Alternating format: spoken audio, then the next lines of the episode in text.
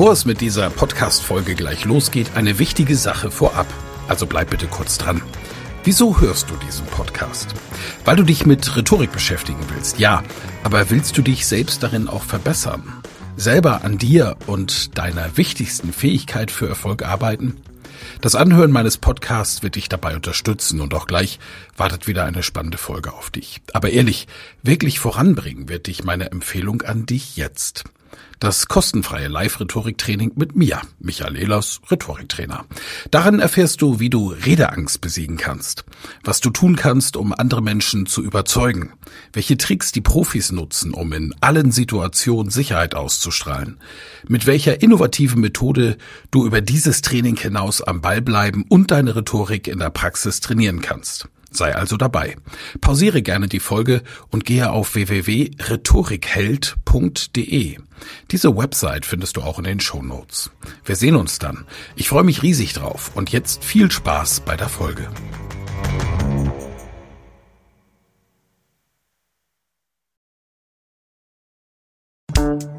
Elas Rhetorik Podcast. Wer etwas zu sagen hat, sollte reden können. Ihr Rhetorik-Podcast für Management, Kommunikation und Strategie.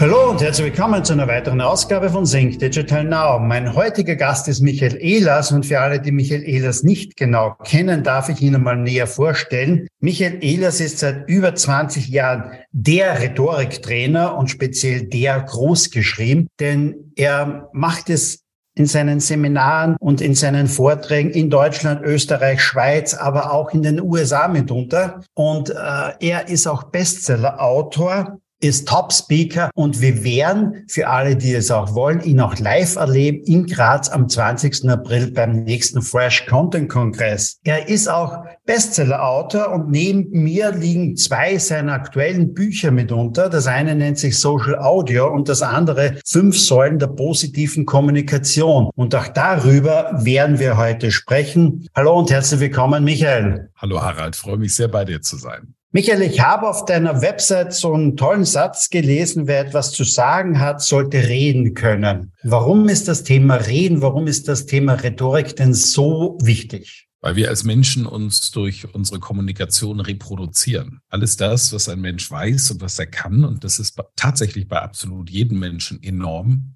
wird da draußen durch die Kommunikation gespiegelt. Das heißt, wir kommen in Resonanz mit anderen Menschen, aber auch mit Räumen, mit ganzen Gruppierungen. Und über die Resonanz von anderen Menschen lernen wir uns auch selber kennen. Und tatsächlich, wenn ich als Mensch glücklich sein möchte, ist es gut, dass ich über große Kommunikationskompetenzen verfüge. Denn umso mehr ich kommuniziere, umso mehr Resonanz kann ich auslösen, umso mehr lerne ich mich selbst kennen und die Welt mich auch. Ich habe vorher deine Bücher, deine aktuellen Bücher mitunter erwähnt, denn auch in deinem Buch Social Audio schreibst du über das neue digitale Lagerfeuer. Ähm, was verstehst du darunter? Ja, Social Audio ist ein Phänomen, das äh, Anfang 2020 ein mega Hype hatte. Wir erinnern uns, es war die Zeit des harten Lockdowns, in der wir mehr oder weniger zu Hause fast eingesperrt waren. Und da kam eine kleine App aus Amerika um die Ecke. Mein guter Freund Tobi Beck hatte mir damals den Tipp gegeben, schon im November, da kommt bald was, guck da mal hin, Clubhouse. Im Januar kam es dann endlich auch für uns Deutsche und wir sind online gegangen in Live-Audioräume, also quasi Podcasting, was wir jetzt machen, nur das Ganze live.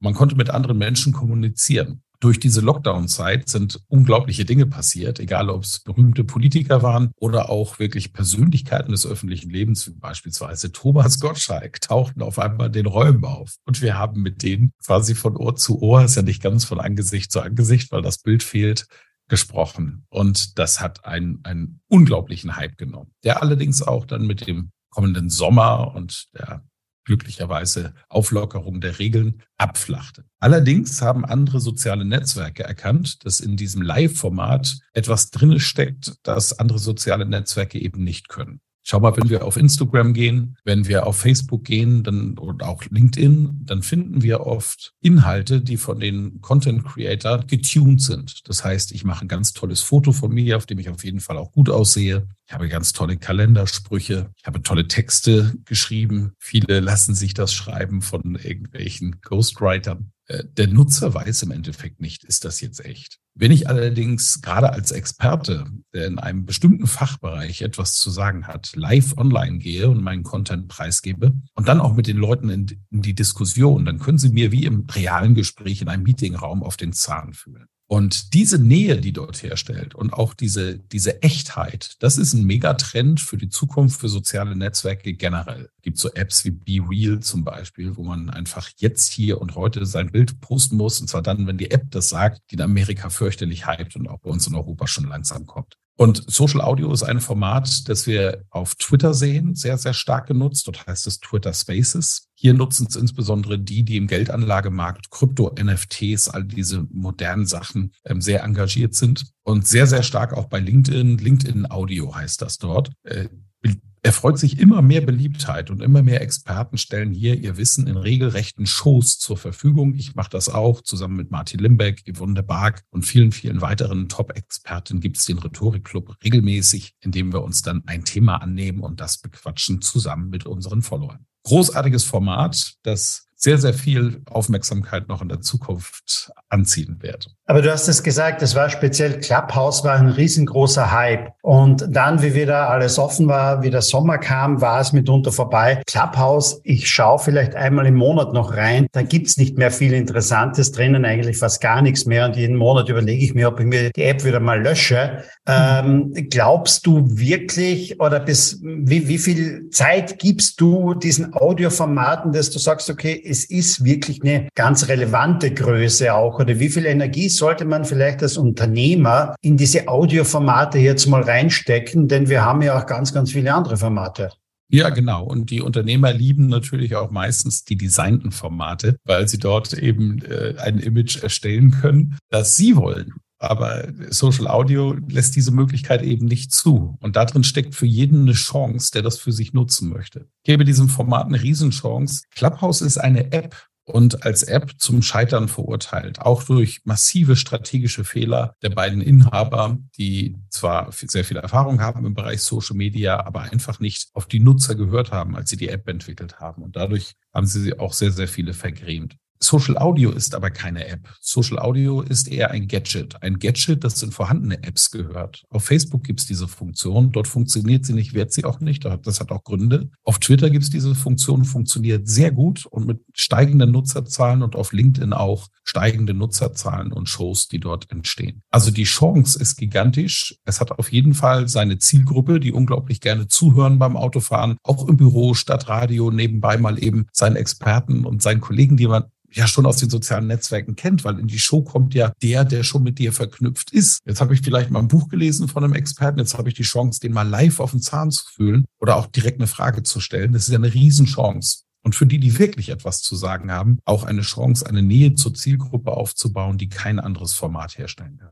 Geht man vielleicht noch einmal so rein Rhetorik Betrifft das oder, oder erzählst du darunter im Grunde genommen nur das gesprochene Wort, die Kommunikation oder ist es auch das geschriebene Wort? Wie viel, wie viel Rhetorik steckt in geschriebenen Wörtern? Ja, Rhetorik ist laut Definition die Kunst der Rede und damit sind wir natürlich beim gesprochenen Wort. Allerdings ist die Rhetorik natürlich auch in einem Zeitalter entstanden, das muss man klipp und klar sagen, in der noch recht wenige elitäre Menschen schreiben konnten. Und deshalb sind viele Regeln aus der Rhetorik dann auch ins Schriftliche übernommen worden. Mir gefällt das nicht, wenn Rhetorik im Umgang mit schriftlicher Kommunikation genutzt wird, aus einem ganz einfachen Grund. Äh, hier gibt es eine Trennung. Ich finde, dass die Germanisten ganz gut ihren Job machen, wenn sie sich um die Sprache kümmern, insbesondere um unseren deutschen Sprachschatz, um die Grammatik und auch den Aufbau von Kommunikation. Und wenn die Rhetoriktrainer wie ich sich auf das gesprochene Wort konzentrieren, weil es nun mal Riesenunterschiede gibt. Wenn wir als Mensch schreiben, dann steht uns als gebildeter Mensch im schriftlichen Deutsch ein Sprachschatz zur Verfügung von 10 bis 15.000 Wörter, die wir benutzen. Von 50.000 Wörtern, die wir kennen, benutzen wir beim Schreiben 10 bis 15.000, je nach Bildungsgrad. Beim Sprechen allerdings nur zwischen 2 und 6.000, also weniger als die Hälfte. Und das hat einen Grund, weil unser Gehirn so funktioniert. Beim Sprechen kann ich alles nur aus dem Wachgedächtnis abrufen und beim Schreiben habe ich auch die Zeit, mal bewusst zu formulieren. Ich habe also ganz andere Formulierungsmöglichkeiten. Ich konzentriere mich als Rhetoriktrainer darauf, dass du deinen Sprachschatz erweitern kannst. Wenn du das möchtest, viel mit anderen Menschen kommunizieren magst, dann ist das sehr sinnvoll, denn so breiter dein Sprachschatz ist, desto eloquenter kannst du auftreten, desto verbindlicher und klarer auch Formulierungen an den Mann und an die Frau bringen und das hilft der Gegenseite, uns zu verstehen. Warum tun sich so viele Menschen schwer zu sprechen? Die schreiben lieber. In meiner Wahrnehmung ist es vielfach so, dass Menschen viel, viel lieber schreiben. Sie antworten viel lieber auf E-Mails. Sie wollen im Grunde genommen fast keine Telefonate führen. Ja, wir haben jetzt einen, äh, einen großen, seit ein paar Jahren gibt es natürlich Zoom-Konferenzen und, und, und, aber viele Menschen schreiben lieber, als sie sprechen. Wieso ist das so? Das ist so, weil wir uns beim Schreiben Zeit lassen können. Egal, ob es der WhatsApp ist zum Beispiel, also so ein Messenger-Dienst, den wir benutzen. Wir haben beim beim Schreiben einfach Zeit, nochmal ein paar Sekunden nachzudenken und ein paar Formulierungen auch zu schleifen. Und beim Sprechen habe ich entweder diese Fähigkeiten, dass ich über die Fähigkeit des Sprechdenkens schon erahne, wie die Wirkung auf der anderen Seite mit hoher Wahrscheinlichkeit ist, der Worte, die ich jetzt formuliere. Das ist dringlicher, das ist drängender. Und deshalb tun sich Menschen, die in ihrer Selbstwirksamkeitswahrnehmung sind, das ist der präzise Begriff für das, was draußen umgangssprachlich Selbstbewusstsein genannt wird, die da wirklich drinstecken, die tun sich da leichter. Und deshalb sind die eben auch im Leben im Regelfall deutlich erfolgreicher, weil sie über ihre Kommunikation Menschen erreichen. Würdest du dir als Rhetoriktrainer mehr Social-Audio-Kanäle wünschen jetzt, als wie Kanäle, auf denen ich vielleicht nur schreibe oder nur Fotos denn auch poste? Ja, absolut. Äh, denn das ist eben echter. Und deshalb gibt es auch eine stetig wachsende Fangruppe von Social Audio Kanälen, weil es eben spürbar ist, dass es echt ist. Natürlich gibt es in Social Audio auch Leute, die stark vorbereitet sind, teilweise auch Texte vorlesen. Aber aus meiner Erfahrung heraus sind die eben dann nicht so erfolgreich wie die, die es wirklich live machen und da draußen ins Plaudern gehen. Ich kann jeden mal einladen, sich beispielsweise in meinem Podcast, dem Elas Rhetorik Podcast, diese Folgen mal anzuhören, indem wir live auf LinkedIn oder auch damals auf Clubhouse getalkt haben. Das hat schon seine, seine Wirkung. Eine Folge, die ich sehr empfehlen kann, ist die Folge mit dem Hashtag alles dicht machen. Viele erinnern sich vielleicht noch an eine, eine Aktion von mehreren Persönlichkeiten des öffentlichen Lebens, die meistens aus Theater und Schauspiel, die damals lustige Filme machen wollten über den Lockdown, der als Regierungskritik wahrgenommen wurde. Und dabei haben manche mit ihren Videos definitiv daneben gegriffen. Es gab einen riesen Shitstorm. Aber die Medien neigen eben auch dazu, schnell sich aufzuregen und nicht hinter die Kulissen zu schauen. Wir haben uns mit einem Expertenkreis, unter anderem einer Humorexpertin in diesem Kreis, einmal die Zeit genommen, das Thema wirklich tief aufzuarbeiten, die verschiedenen Spots mal zu beleuchten und haben zwei Stunden darüber diskutiert. Diese Diskussion hat es dann bis in den Stern geschafft, weil selbst die Journalisten gesagt haben, okay, wow, das war jetzt schon mal eine wirklich gute Arbeit des Experten aus den verschiedensten Bereichen, Körpersprache, Rhetorik, Formulierungskunst, Eloquenz, Humorexperten, sich Zeit nehmen, in Ruhe dieses Thema zu besprechen und nicht nur auf der Aufregerebene unterwegs sind. Und deshalb sage ich klipp und klar, ja, ich würde mir mehr von diesen Räumen wünschen. Aber es ist eine Entwicklung, die wird langsam und stetig passieren. Jetzt kommt natürlich immer wieder mal die Frage auf, ist Rhetorik, ist das Sprechen, ist das mitunter Begabung oder ist das mitunter angelernt? Habe ich das aus meinem Elternhaus mitgenommen oder mit, ist es mir mitgegeben worden mitunter? Weil wir wissen ja alle, ähm, und Karl Valentin hat es ja auch so schön gesagt, ne, dass wir brauchen unsere Kinder nicht erziehen, sie machen uns sowieso alles nach. Also wenn jemand vielleicht begabt ist oder man sagt üblicherweise, er ist begabt, weil er gut sprechen kann. Hat er das irgendwie mitbekommen als junger Mensch schon, als Kind schon? Ist er in spezieller Weise gefördert worden oder ist es wirklich eine Begabung? Ja, das, was wir Begabung oder auch Talent nennen, äh, damit tue ich mich immer sehr schwer, aus einem ganz einfachen Grund. Ich bin ein Fan von Daniel Coyles Buch Die Talentlüge, ein Journalist, der einmal erforscht hat, warum kommen eigentlich alle Tennisspielerinnen, die in den Top 100 der Tennis-Weltrangliste sind, weiblich äh, aus Russland, aus einer einzigen Tennisschule. Warum kommen alle Fußballer Brasiliens, die in Europa über drei Millionen Dollar im Jahr verdienen, aus einer Fußballschule in Sao Paulo?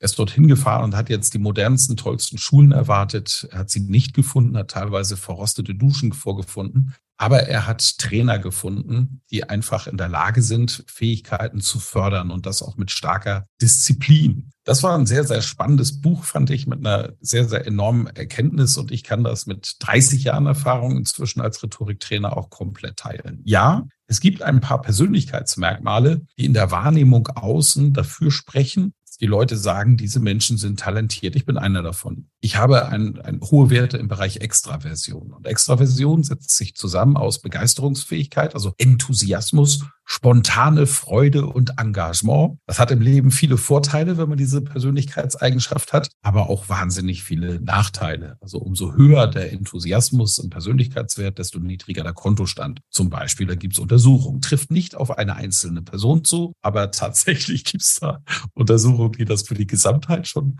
so auswerten können. Und der zweite Wert beim, äh, bei der Extrovertiertheit ist soziale verbale Durchsetzungsfähigkeit. Also Menschen, die einfach schnell das Wort ergreifen und sich dann auch in Gruppen beispielsweise durchsetzen, weil sie über verbale Dominanz verfügen. Das wird da draußen als Talent wahrgenommen. Ich kann dir klipp und klar sagen, Harald, in meinen Seminaren habe ich natürlich, in Deutschland haben wir zu Deutschland, Österreich und der Schweiz im deutschsprachigen Kulturkreis 56 Prozent der Menschen sind eher extro als introvertiert, also verfügen über mehr Enthusiasmus und mehr soziale verbale Dominanz. Das heißt aber noch lange nicht, dass das die besseren Rednerinnen und Redner sind. Im Gegenteil, ganz oft habe ich bei den Un Ungeschulten wahrgenommen, dass sie sich viel zu sehr auf sich selbst konzentrieren beim Reden, dass sie auch reden für sich, weil sie zum Beispiel reden wollen, weil sie selbst das cool finden, dass sie auf der Bühne stehen. Das macht sie aber bei weitem nicht zu guten Rednerinnen und Rednern. Einer der Knackpunkte für gute Keynotes beispielsweise ist der Sie-Standpunkt. Dass es mir immer gelingt, den Nutzen des Zuhörenden in den absoluten Mittelpunkt meiner Rede zu stellen. Und damit trete ich als Rednerin und Redner zwei, drei Schritte zurück. Das ist der Kernpunkt. So, können wir jetzt also von Talent sprechen? Die Antwort ist nein. Umgekehrt. Menschen, die sehr introvertiert sind, also wenig Enthusiasmus, wenig soziale verbale Dominanz haben, sind hervorragende Rednerinnen und Redner geworden. Einfach, weil es irgendwann den Zeitpunkt gab in ihrem Leben, wo sie erkannt haben, Mensch, ich habe hier eine Inselbegabung, eine Spezialbegabung, Wissen, das anderen Menschen hilft. Ich möchte das anderen Menschen weitergeben. Dazu brauche ich meine rhetorischen Fähigkeiten. Dann haben sie idealerweise angefangen, diese zu trainieren und diese auf die Bühnen zu bringen. Und die sind mindestens genauso erfolgreich wie die Extrovertierten. Von daher, nein, eine Ausnahme natürlich. Und die liegt allerdings auch offen auf der Hand. Bildung hilft natürlich ungemein. Und wie gebildet ich bin, ist ja auch etwas, was sehr stark in der Persönlichkeit liegt. Es gibt in der Persönlichkeit den Offenheitswert, der sich wiederum aus Erfahrung zusammensetzt und aus Intellekt. Menschen, die in Erfahrung hoch sind, haben einen hohen Sinn für Ästhetik beispielsweise. Ist dieser hoch, habe ich natürlich auch eine hohe Anforderung an den ästhetischen Sprachgebrauch. Menschen, die über einen hohen Intellekt verfügen, interessieren sich auch für abstrakte und neue Konstrukte. Während die, die einen niedrigen Intellekt haben, Intellekt ist übrigens nicht Intelligenz. Korreliert ja, aber kann auch, also muss für den einzelnen Menschen jetzt wiederum auch nicht stimmen. Ein niedriger Intellekt heißt, dass ich zum Beispiel die Begabung habe, dass ich mich sehr konzentriert mit, mit einem Thema beschäftige und das dann auch durchziehe. Und bei hohem Intellekt lasse ich mich eben auch häufiger mal ablenken. Aber Hoher Intellekt unterstützt auf jeden Fall eine gute Schulzeit und generell auch eine Lust, Wissen aufzusaugen. Und umso mehr Wissen ich habe, umso mehr ich lese, umso mehr ich mich mit gebildeten Menschen austausche, umso eloquenter werde ich natürlich, weil ich ja quasi mich tagtäglich schule an der Kommunikation mit den anderen Menschen. Du hast vorher gesagt, du bist seit 30 Jahren im Bereich der Rhetorik tätig und, und gibst Seminare und, und, und. Was hat sich denn so in den letzten 30 Jahren mitunter in der Rhetorik, äh, vor allem auch vielleicht im Business, äh, geändert? Weil seit um die Jahrtausendwende rum hatten dann die meisten Unternehmer irgendwann war mal eine Website. Ähm, zehn Jahre später hatten dann viele irgendwann mal einen Social Media Auftritt. Ähm, manche waren dann mitunter dabei, ja, bei Social Audio, bei Clubhouse, aber wie vorher schon erwähnt, viele haben sich da wieder verabschiedet, trauen sich eigentlich vielfach ja nicht, diesen Schritt zu machen. Aber generell, was hat sich so, seit, seit wir sagen können, wir sind in einem digitalen Zeitalter, so die letzten 20, 30 Jahre denn in der Rhetorik mitunter auch verändert oder hat sich da im Grunde genommen gar nichts verändert? Doch, also für die Fähigkeiten der einzelnen Personen und dass es dir als Menschen hilft, dass du dich eben über Kommunikationskunst vervielfältigst nach draußen, da hat sich im Grunde tatsächlich nichts verändert, aber alles in der Wahrnehmung der Menschen.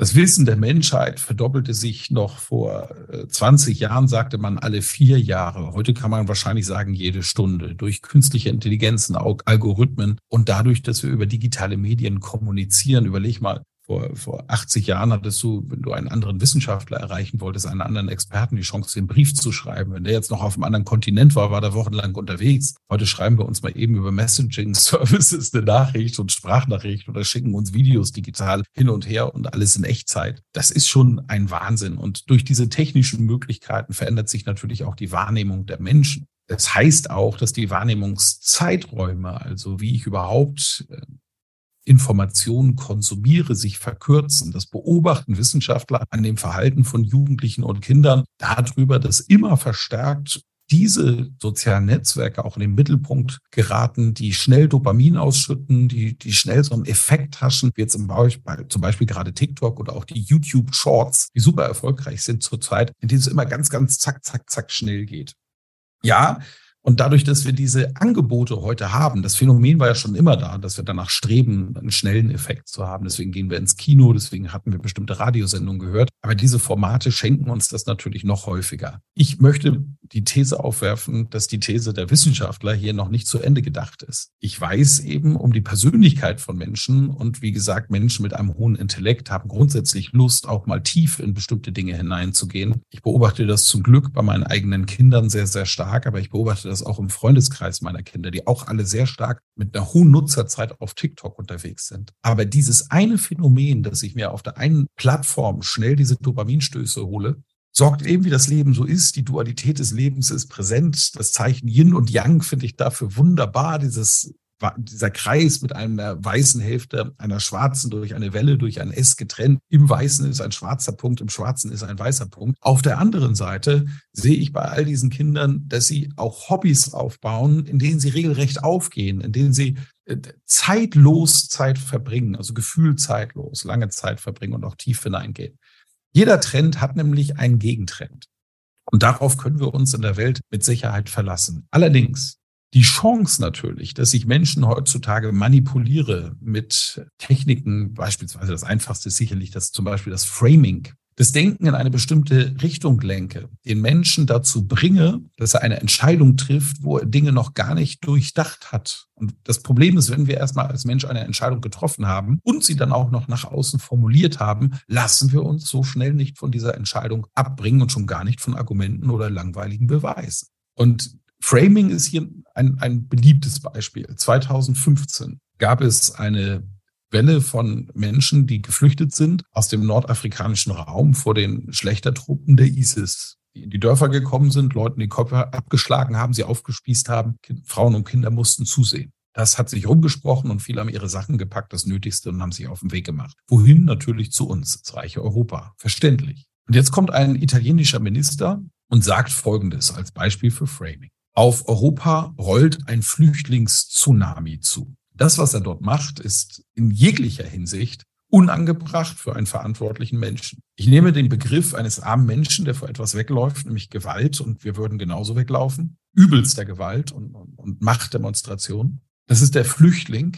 Wenn wir diesen Begriff hören, dann dürfen wir wirklich sagen, die Leute sind arm, die Leute tun uns leid und wir als reiche Länder sind gut bedient, wenn wir denen dann auch helfen werden. Und er nimmt diesen armen Flüchtling und hängt ihn einfach einen anderen Begriff ran, nämlich den Tsunami. Ein Tsunami ist, wie wir alle wissen, eine Riesenwelle, die Tod, Leid und Zerstörung bringt. Sie kommt unangekündigt, sie kommt auf einmal, sie überschwappt alles und bringt all diese fürchterlichen Dinge mit. Und gerade 2015, ein paar Jahre vorher, und das war noch in den Kopf, Köpfen der Menschen natürlich die fürchterliche Flutwelle in Südostasien.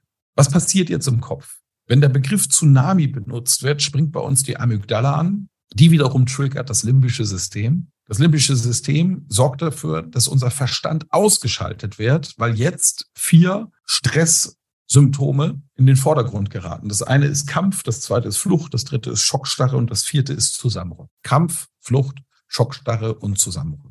Und jetzt sage ich, um Gottes Willen, da kommt ein Tsunami. Und dann kommen natürlich auch die Populisten und drücken das dann gleich gezielter aus, indem sie sagen, na ja, da kommen nur die Männer, die werden äh, Sex haben wollen, natürlich mit unseren Frauen und Kindern, die werden vergewaltigen, die werden morden, die werden plündern, weil sie keine Kultur haben und sie werden Leid und Elend über dieses Land bringen. Nein, heute ne, jetzt ins Jahr 2023 können wir uns mal entspannt zurücklehnen, schauen uns die Kriminalstatistiken rückwärts an und stellen fest, naja, natürlich gab es Einzelfälle, aber äh, an der Statistik hat sich tatsächlich, was Verbrechen angeht, nichts, und zwar rein gar nichts getan. Im Gegenteil hat sich eher die Kriminalstatistik im Bereich des rechten Randes, die eben diese Populist, diesen Populismus nach vorne getrieben haben, die hat sich erhöht, weil sie sich gegenseitig Recht gegeben haben mit diesem widerlichen Framing. Und das bedeutet für uns, und das ist die große Änderung. Wir als Menschen müssen achtsamer sein. Was wird uns denn da von unterschiedlichen Menschen präsentiert? Und es ist wichtig, nicht nur auf das Wort zu hören desjenigen, der dort spricht, sondern auch die Intention des Gesagten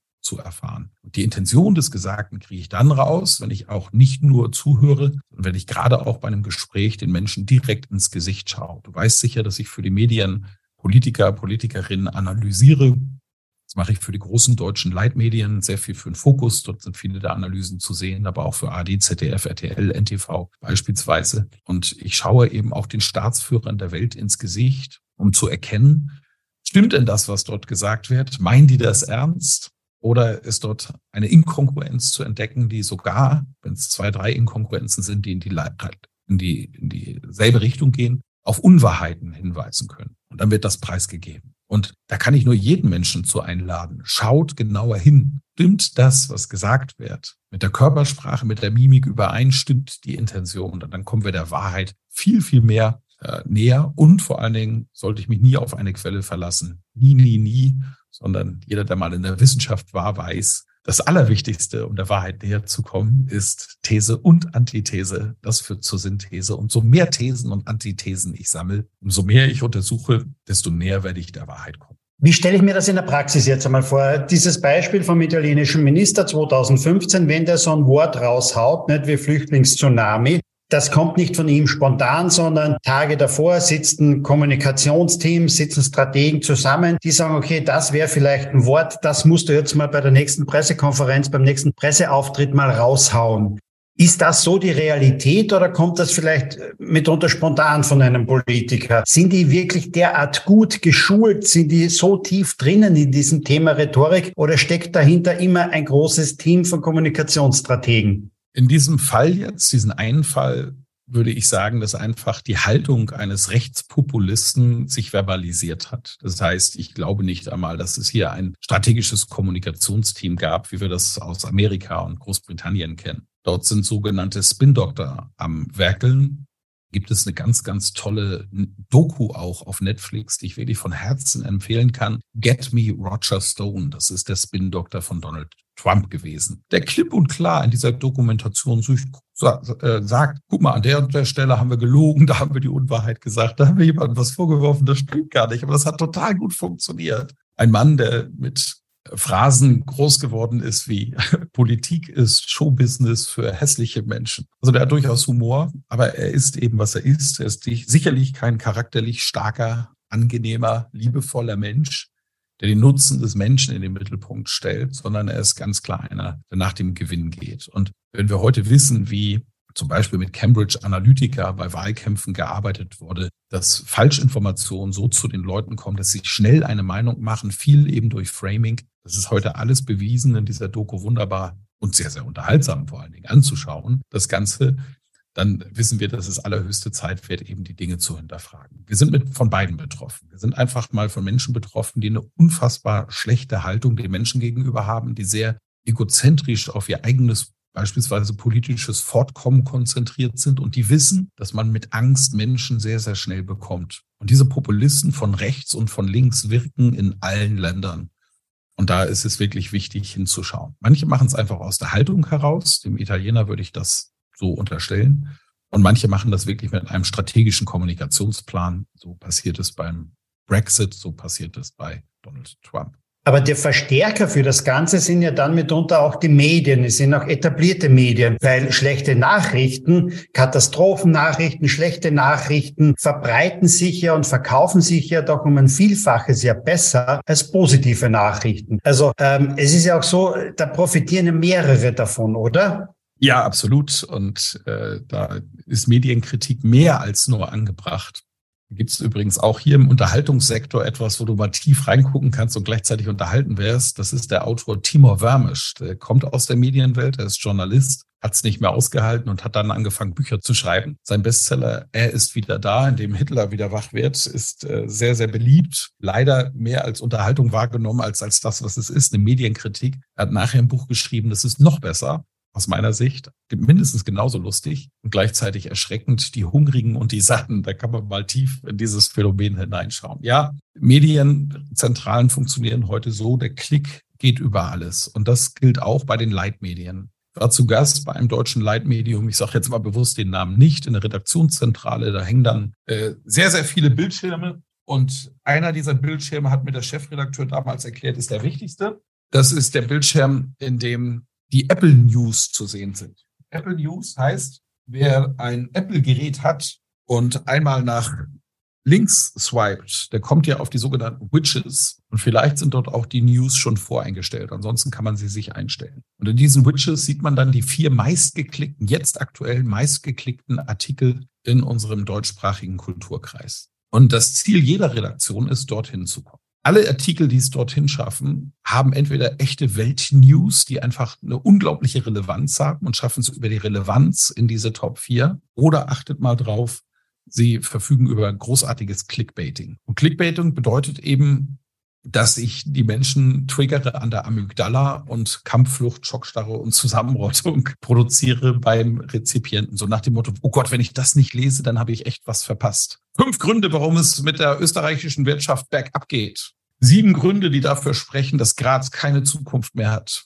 Drei Gründe, warum die Arbeitslosigkeit in der Steiermark massiv steigen wird. Das sind so typische Headlines, die unwahrscheinlich funktionieren. Drei, fünf, sieben, diese Zahlen geben mir schon mal die Sicherheit, ach so, ich muss gar nicht so viel lesen. Sieben kriege ich ja noch ganz gut verarbeitet. Fünf und drei auch, super. Und was? Mir in meiner Region wird es jetzt schlecht gehen? Na, da musst du doch draufklicken. Ach halt, du würdest auf diese Titel, weil du in dieser wunderschönen Stadt da unten lebst, der wunderschönen Steiermark, mit Sicherheit draufklicken. Und wenn wir dann draufklicken, dann sehen wir, naja, also so relevant ist der Inhalt jetzt nicht. Und hier hat jemand glaubt, irgendwie die Zukunft zu kennen. Und irgendwie sehe ich das auch ganz anders mit meinem vernünftigen Gehirn. Aber jetzt hast du schon geklickt und treibst eben diesen Artikel nach oben. Ja, die Medien müssen sich sehr stark hinterfragen. Ich nehme auch eine gewisse Medien- oder nennen wir es sogar präzise Journalistenhybris wahr. Viele Journalisten sind unglaublich stolz auf sich selbst, dass sie Journalist sind, dass sie aus ihrer Sicht die Freiheit verteidigen. Aber aus meiner Sicht müssen die Journalisten eine ganze Menge Dinge neu lernen und seriöse Medien wie beispielsweise die Tagesschau, die macht sowas gar nicht, ver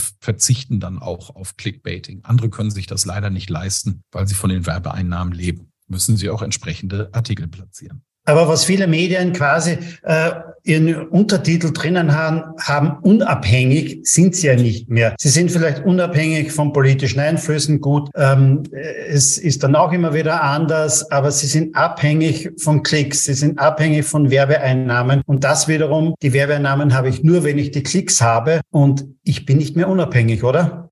Tatsächlich sind alle Medien abhängig und zwar sind sie abhängig von dir und von mir und von all den anderen Menschen.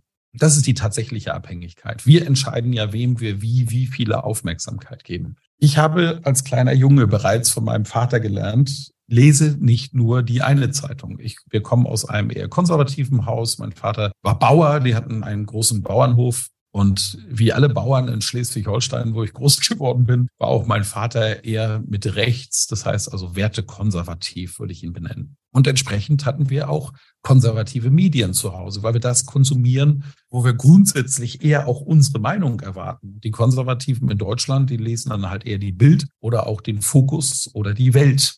Und unser Nachbar, der hat bei der Hofalls-Deutschen Werft in Kiel gearbeitet, ähm, Abteilungsleiter in der Werft. Jetzt kannst du dir vorstellen, welches Parteibuch der hatte. Das war rot, knallrot. Wir hatten überhaupt ein Parteibuch, das man sich doch schön abstempeln lassen durfte bei verschiedenen Veranstaltungen. Der war in der Gewerkschaft aktiv, der ist streiken gegangen. Und mein Vater und mein Nachbar haben sich sehr gut verstanden, nur über Politik durften die beiden nicht reden. Und trotzdem hat mein Vater gesagt, die Zeitungen und Magazine, die bei ihm lesen, liegen, die musst du auch lesen, wenn du der Wahrheit näher kommen willst. Und das waren dann eben eher der Spiegel und der Stern, die linken Magazine. Und nur dann hast du eine Chance, dir selbst ein Bild zu machen. Und das einzige Bild, auf das es ankommt, mein Sohn ist dein Bild, was in deinem Kopf in der, sich, sich bildet. Und das, du der Wahrheit am nächsten, indem du Dinge grundsätzlich immer hinterfragst und deinen eigenen Kopf benutzt und nicht für dich von einem Journalisten denkst. Was sind wir denn für Menschen, wenn wir das zulassen, wenn wir das in der Erziehung nicht weitergeben? Alles, was hier schöpferisch um uns herum gestanden ist, die Hörer hier in diesem Podcast können dich ja leider nur hören. Ich kann dich sehen. Ich sehe hinter dir, ich zähle mal kurz durch. Ich würde sagen, 180 fantastische Bücher teilweise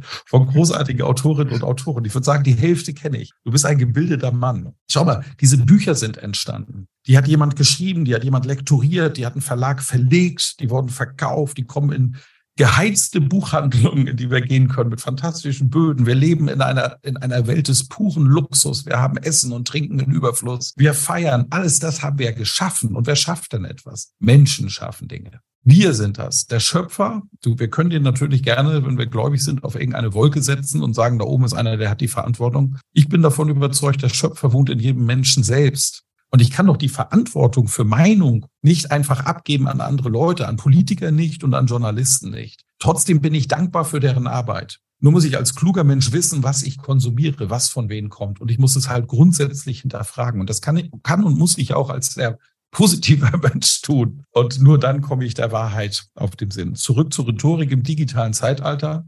Wir leben in einer Zeitalter, in der sich halt die, die Möglichkeiten, Informationen zu konsumieren, vervielfacht hat und noch massiv vervielfachen wird. Irgendwann in den nächsten Monaten oder Jahren kommt Apple mit einem revolutionären Produkt auf den Markt, den Apple Glasses. Das wird ähnlich revolutionär sein wie das iPhone. Die Menschen werden sich Brillen aufsetzen mit Augmented Reality Technik. Ich begegne dem Harald Kopeter in Wien an der Maria-Hilfer Straße. Wir beide sind beim Weihnachtsshoppen. Und ich denke, Mensch, ist es der Harald oder ist er es nicht? Ich habe ihn ja nur gesehen auf dieser Veranstaltung und dort damals in diesem Talk, als wir uns gesehen haben und nur die Audiospur aufgezeichnet haben. Ich frage kurz meine Brille und sie sagt, Harald Kopeter, geboren an dem und dem Datum, an dem und dem Ort. Das ist, das ist der Kontostand, das ist, das ist seine Bildung. Also ich sehe natürlich nur, was du freigibst, Harald. Ne? Aber ich kann das alles sehen. Ich habe diese Sicherheit. Und wenn wir diese Technik erst einmal in unser Leben integriert haben, über Brillen und auch über Kontaktlinsen wird das kommen, wird sich nochmal die Kommunikationsdichte da draußen um ein Vielfaches erhöhen. Wir müssen die Menschen qualifizieren, dass sie anfangen, Informationen besser zu selektieren, dass sie auch anfangen aufzupassen. Ja, Gehirnhygiene nenne ich das, auf ihr Gehirn aufzupassen. Schau mal, als Mensch, wir putzen jeden Morgen unseren Körper. Wir kämmen die Haare oder in unserem Fall rasieren wir den Kopf, stutzen den Bart, putzen die Zähne, legen ein Düftchen auf, damit wir nicht riechen. Das machen wir jeden Morgen, weil wir kultivierte Menschen sind. Genauso wie dieses Ritual, das wir jeden Morgen vollziehen, ein Teil unseres Lebens ist, müssen wir mehr und mehr darauf achten, auch Gehirnhygiene walten zu lassen. Das heißt auch sich zu hinterfragen, was lasse ich eigentlich zu, was konsumiere ich. Gerade die erste halbe Stunde nach dem Aufstehen, ich habe gerade eine Studie dazu gelesen, ist unglaublich wichtig, sich von Medien fernzuhalten, nicht sein iPhone in die Hand zu nehmen, nicht schon wieder auf dieses Blaulicht zu gucken, das mich ja auch zusätzlich noch wach macht und meine persönliche Vigilanz erhöht, sondern vielleicht wirklich einmal in den Garten zu schauen oder einfach nur am Frühstückstisch mit der Familie zu sitzen und zu quatschen, ohne digitale Unterstützung. Eine halbe Stunde schon verändert unser Wohlgefühl und unsere Stabilität Qualität für den Tag massiv, dann was ist das Erste, was ich zulasse? Wenn ich der Typ dazu bin, ich bin es nicht, könnte ich meditieren. Du kannst Yoga machen, sich mit die, dich selbst beschäftigen. Ich habe, weil ich lange Jahre im Vertrieb tätig war, angefangen, lustige Hörbücher zu hören. Ich ziehe mir einfach, auch wenn ich mal schlecht drauf bin, weil es im Rücken gerade zwickt oder sonst irgendetwas ist, oder ich am Vorabend gefeiert habe, äh, dann ziehe ich mir auf dem Weg zum Kunden vorher mal eine Thorsten Sträter CD rein Heute ist es ja nur noch eine MP3, also eine Datei, ein Hörbuch und lass mich vor diesem Kerl einfach zum Lachen bringen. Das ist Gehirnhygiene. Und darauf müssen wir achten, dass unsere Schaltungen da oben, für die ich nämlich selbst die ureigenste Verantwortung habe, auch vernünftig schalten und wir uns keinen Mist erzählen lassen. Wenn Apple mit den iGlasses kommt in ein paar Monaten, in ein paar Jahren, wirst du wahrscheinlich sicherlich ganz, ganz vorne wieder mit dabei sein, ein neues Medium, einen neuen Kanal zu entdecken. Denn das warst du, glaube ich, schon bei sehr vielen Kanälen. Wenn ich das richtig nachgesehen habe, hast du seit Juli 2008 einen Podcast. Mhm. Und äh, 2008 kannten viele das Wort Podcast denn noch gar nicht. Podcast, ja, ist auch ein Hype seit einigen Jahren, aber mit Sicherheit nicht 2008. Was war damals der Grund, dass du 2008 schon einen Podcast gemacht hast? Der Grund war, äh, dass ich ein Produkt gekauft habe, das mich zur Verzweiflung brachte. Das war ein Windows-Rechner, ich glaube mit der Software Vista. Die Älteren werden sich erinnern. Und äh, ich bin fast durchgedreht. Ich habe gedacht, wie kann es sein, dass so ein Konzern wie Microsoft ein solches Schrottprodukt auf den Markt bringt und mir den Arbeitsalltag versaut? Und ich wollte gerade meinen Laptop teuer und neu aus dem Fenster schmeißen in meinem Büro in Bamberg in der oberen Königstraße im ersten Stock. Und während ich so aus dem Fenster gucke, sehnsüchtig in der Erwartung, dass mein Laptop auf der Straße jetzt überfahren wird und zerscheppert, sehe ich, wie gegenüber ein Apple-Logo angeschraubt wurde in einem Geschäft, das bis dahin frei stand. Ich bin direkt hingelaufen, habe mir meinen ersten Apple-Rechner gekauft und habe dann eine Systementscheidung getroffen, die ich bis heute nicht bereue. Wir sollten aufhören, Geräteentscheidungen zu treffen es ist klüger, eine Systementscheidung zu treffen. Es ist okay, wenn du bei Google bist, es ist okay, wenn du bei Microsoft bist und es ist okay, wenn du bei Apple bist. Aber wenn du in einem System bist, bist du heute einfach gut aufgehoben. Ja, äh, und dadurch kam dann auch der iPod natürlich um die Ecke und ich denke, was ist das denn? Podcast, noch nie von gehört, kleine Audiodateien, die die Menschen selbst produzieren. Einer der ersten Podcasts, die ich gehört habe, ist von meinem guten Freund Alex Wunschel, der Blick über den Tellerrand, wo er Online-Marketing, aus, aus ganz und Social Media, das Phänomen damals, sehr, sehr professionell betrachtete mit einer richtig produzierten, guten, wir würden es Radioshow nennen damals. Und da habe ich gesagt, ey, das ist ja für Rhetorik perfekt. Und tatsächlich gab es damals nur einen anderen Rhetorik-Podcast, den fand ich persönlich qualitativ schwierig. Und dann habe ich entschieden, auch einen eigenen zu machen. Und ich hatte in den ersten Jahren drei Millionen Abrufe. Geschäftlich hat sich das gar nicht gelohnt, Harald, 2008, 2009 weil die, die Podcast gehört haben, damals tatsächlich die junge Generation waren. Also meistens waren es Studenten. Heute zehre ich allerdings sehr davon, weil sich viele der Studenten von damals heute noch an mich erinnern und immer noch meinen Podcast hören. Deswegen macht es auch gerade wieder Spaß. Und zurück zu meinem Buch Social Audio kommt. Social Audio, wenn ich mit live gehe mit meinen Kollegen und wir den Expertentalk machen, nehmen wir diesen Teil auch auf und den veröffentliche ich auch wieder als Podcast. Also eine, eine echte Live-Show, die dann meine Zuhörenden quasi auch in der Zweitverwertung haben und ich habe damit eben auch einen doppelten Nutzen. Ähm, ja, das macht sehr viel Freude. Und was neue Techniken angeht, gibt es auch noch eine weitere Technik, die ich im Einsatz habe und wo ich auch meines Wissens der erste weltweit war, der es im Einsatz hatte. Ich arbeite auch bereits sehr stark im Bereich Virtual Reality Technik und setze sie im Rhetoriktraining so ein und würde sogar so weit gehen, dass wir 90 Prozent der Rhetoriktrainings, die heute in Präsenz stattfinden, zukünftig abschaffen können. Heißt das, ich schaffe meinen eigenen Beruf ab? Ja, meinen natürlich nicht, aber den von vielen Kollegen definitiv. Dank Virtual Reality Technik. Jetzt bist du ein Podcast-Urgestein. Würdest du sagen, es macht immer noch Sinn, einen Podcast zu starten oder ähm, sagst du, na, jetzt gibt es jetzt eh schon so viele Podcasts, nicht? also da brauchst du keinen mehr starten, weil du bist du nur einer unter Millionen.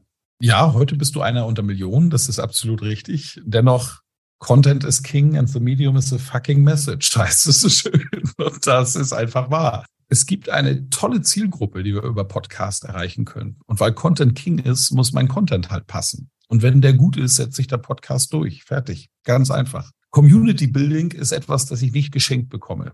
Wenn du natürlich überall bei Null anfängst, das heißt, du hast weder auf Facebook eine Community, noch auf Twitter, noch auf LinkedIn, noch auf Xing oder was es da alles so draußen gibt, na, dann wird es natürlich schwer. Aber wenn du schon recht aktiv warst in den sozialen Netzwerken und dir auch schon eine kleine Community aufgebaut hast, wenn es nur ein paar hundert Leute groß ist, Leute, die einfach regelmäßig auf deine Beiträge schauen und schauen, was du so machst, du hast es geschafft, sie an dich zu binden, idealerweise noch über dein Fachthema geschafft, an dich an äh, sie an dich zu binden, dann hat dein Podcast jederzeit auch eine große Chance. Gar keine Frage ist ein ganz, ganz tolles Medium und für jeden die Chance, viele Menschen zu erreichen. Siehst du schon irgendeine Plattform noch kommen, die mitunter groß werden kann? Du hast vorhin kurz einmal erwähnt, Be Real, mhm.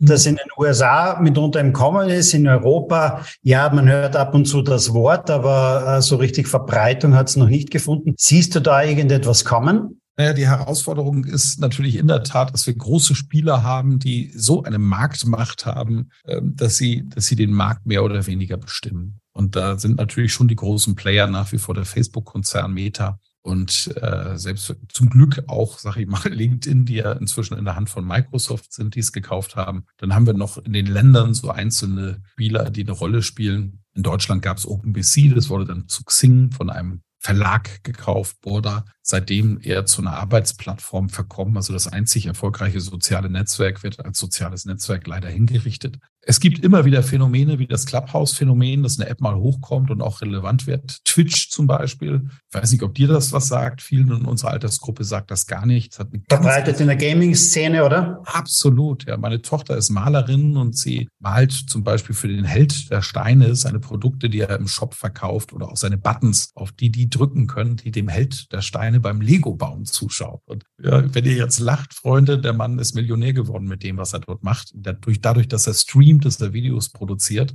äh, unter anderem auch mit seinem Shop.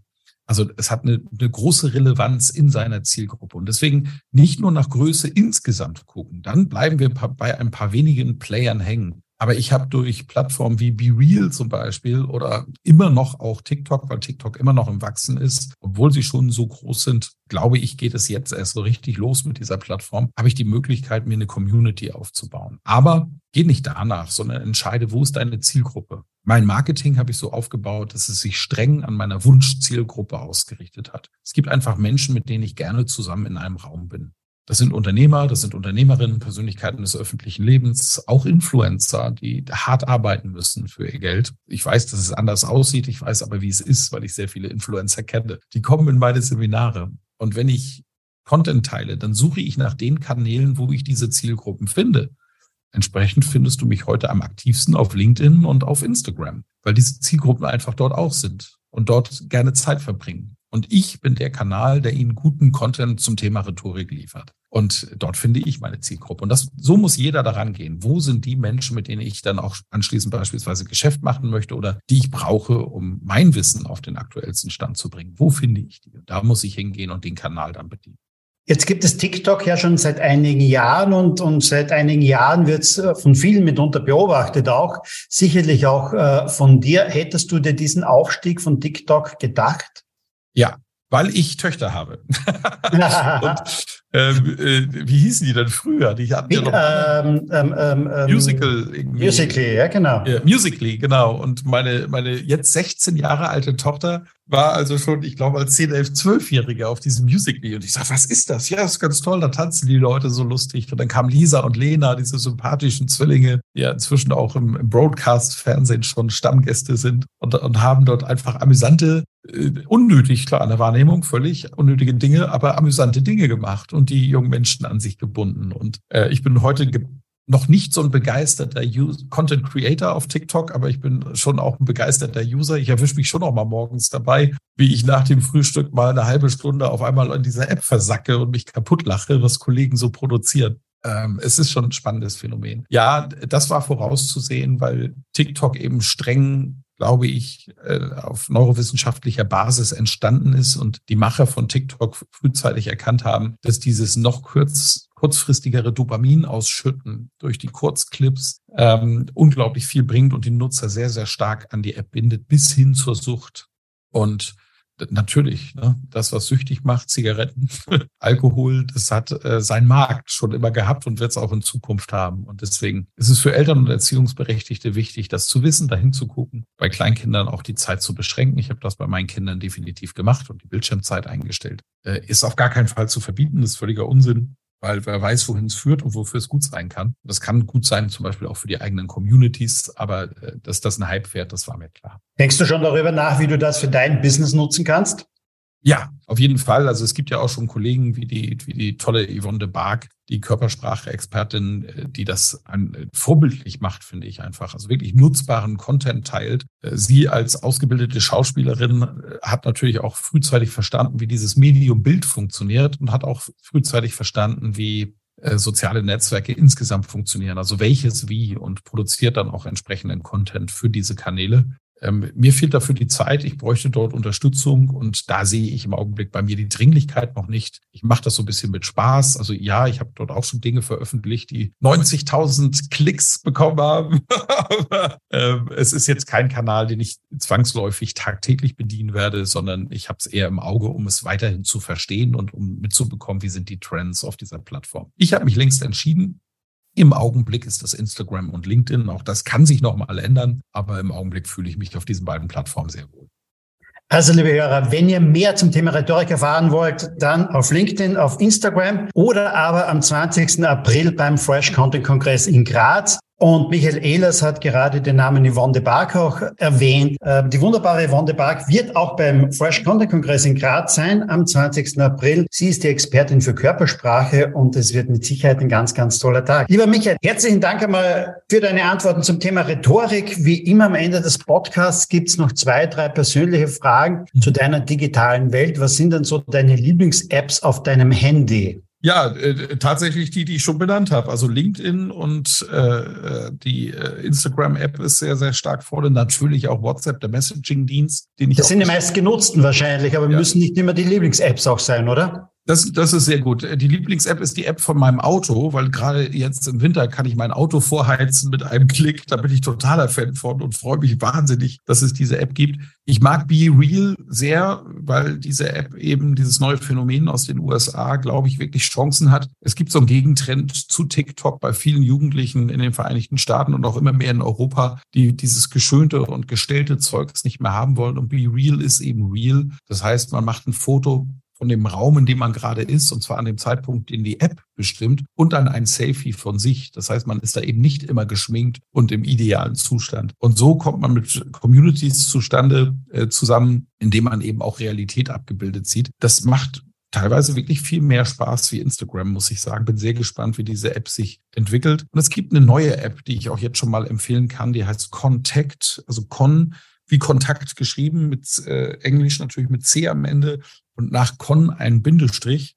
Das ist eine junge Frau aus Deutschland, die gesagt hat, sie möchte die Menschen mehr verbinden im Real Life und trotzdem ein gutes soziales Netzwerk haben. Und äh, diese App zielt darauf, dass du zukünftig, wenn du auf eine Messe gehst oder eine große Veranstaltung, deine Veranstaltung zum Beispiel, diese App aufmachst und siehst, wer von deinen Freunden auch auf dieser Veranstaltung ist und kriegst diese äh, quasi Profile dann hineingespielt, um die Menschen dann, die sich also digital schon kennen, auch online zu verknüpfen. Ganz, ganz große Geschichte ist gerade auf der großen Art Miami Basel Messe, der Kunstmesse in Miami gestartet und hat dort bereits für Furore gesorgt. Hat auch eine Chance, groß zu werden. Du hast selbst einige Bücher geschrieben, einige davon sind auch Spiegel-Bestseller geworden. Doch was nutzt du selbst stark? Ist es das klassische Buch, ist es Kindle oder ist es das Hörbuch?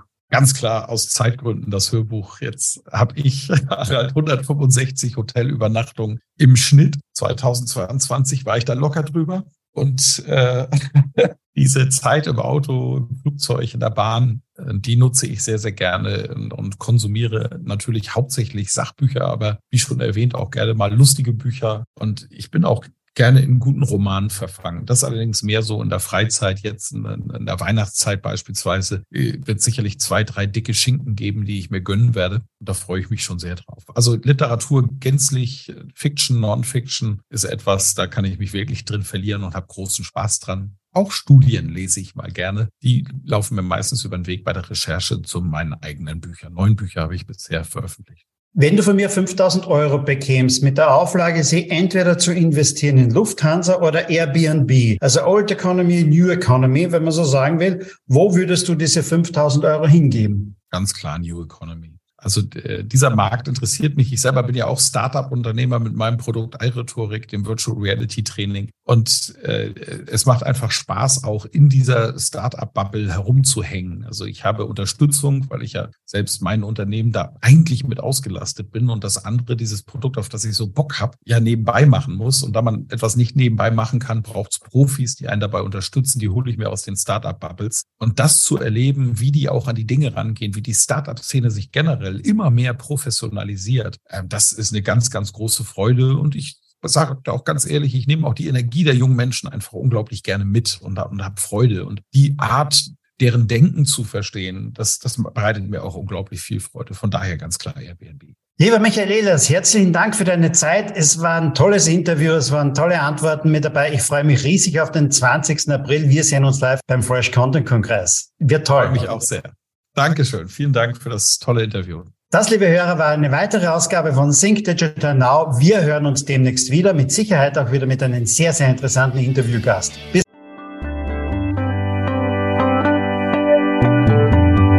Vielen Dank fürs Zuhören. Mehr Informationen unter www.rhetorik.me.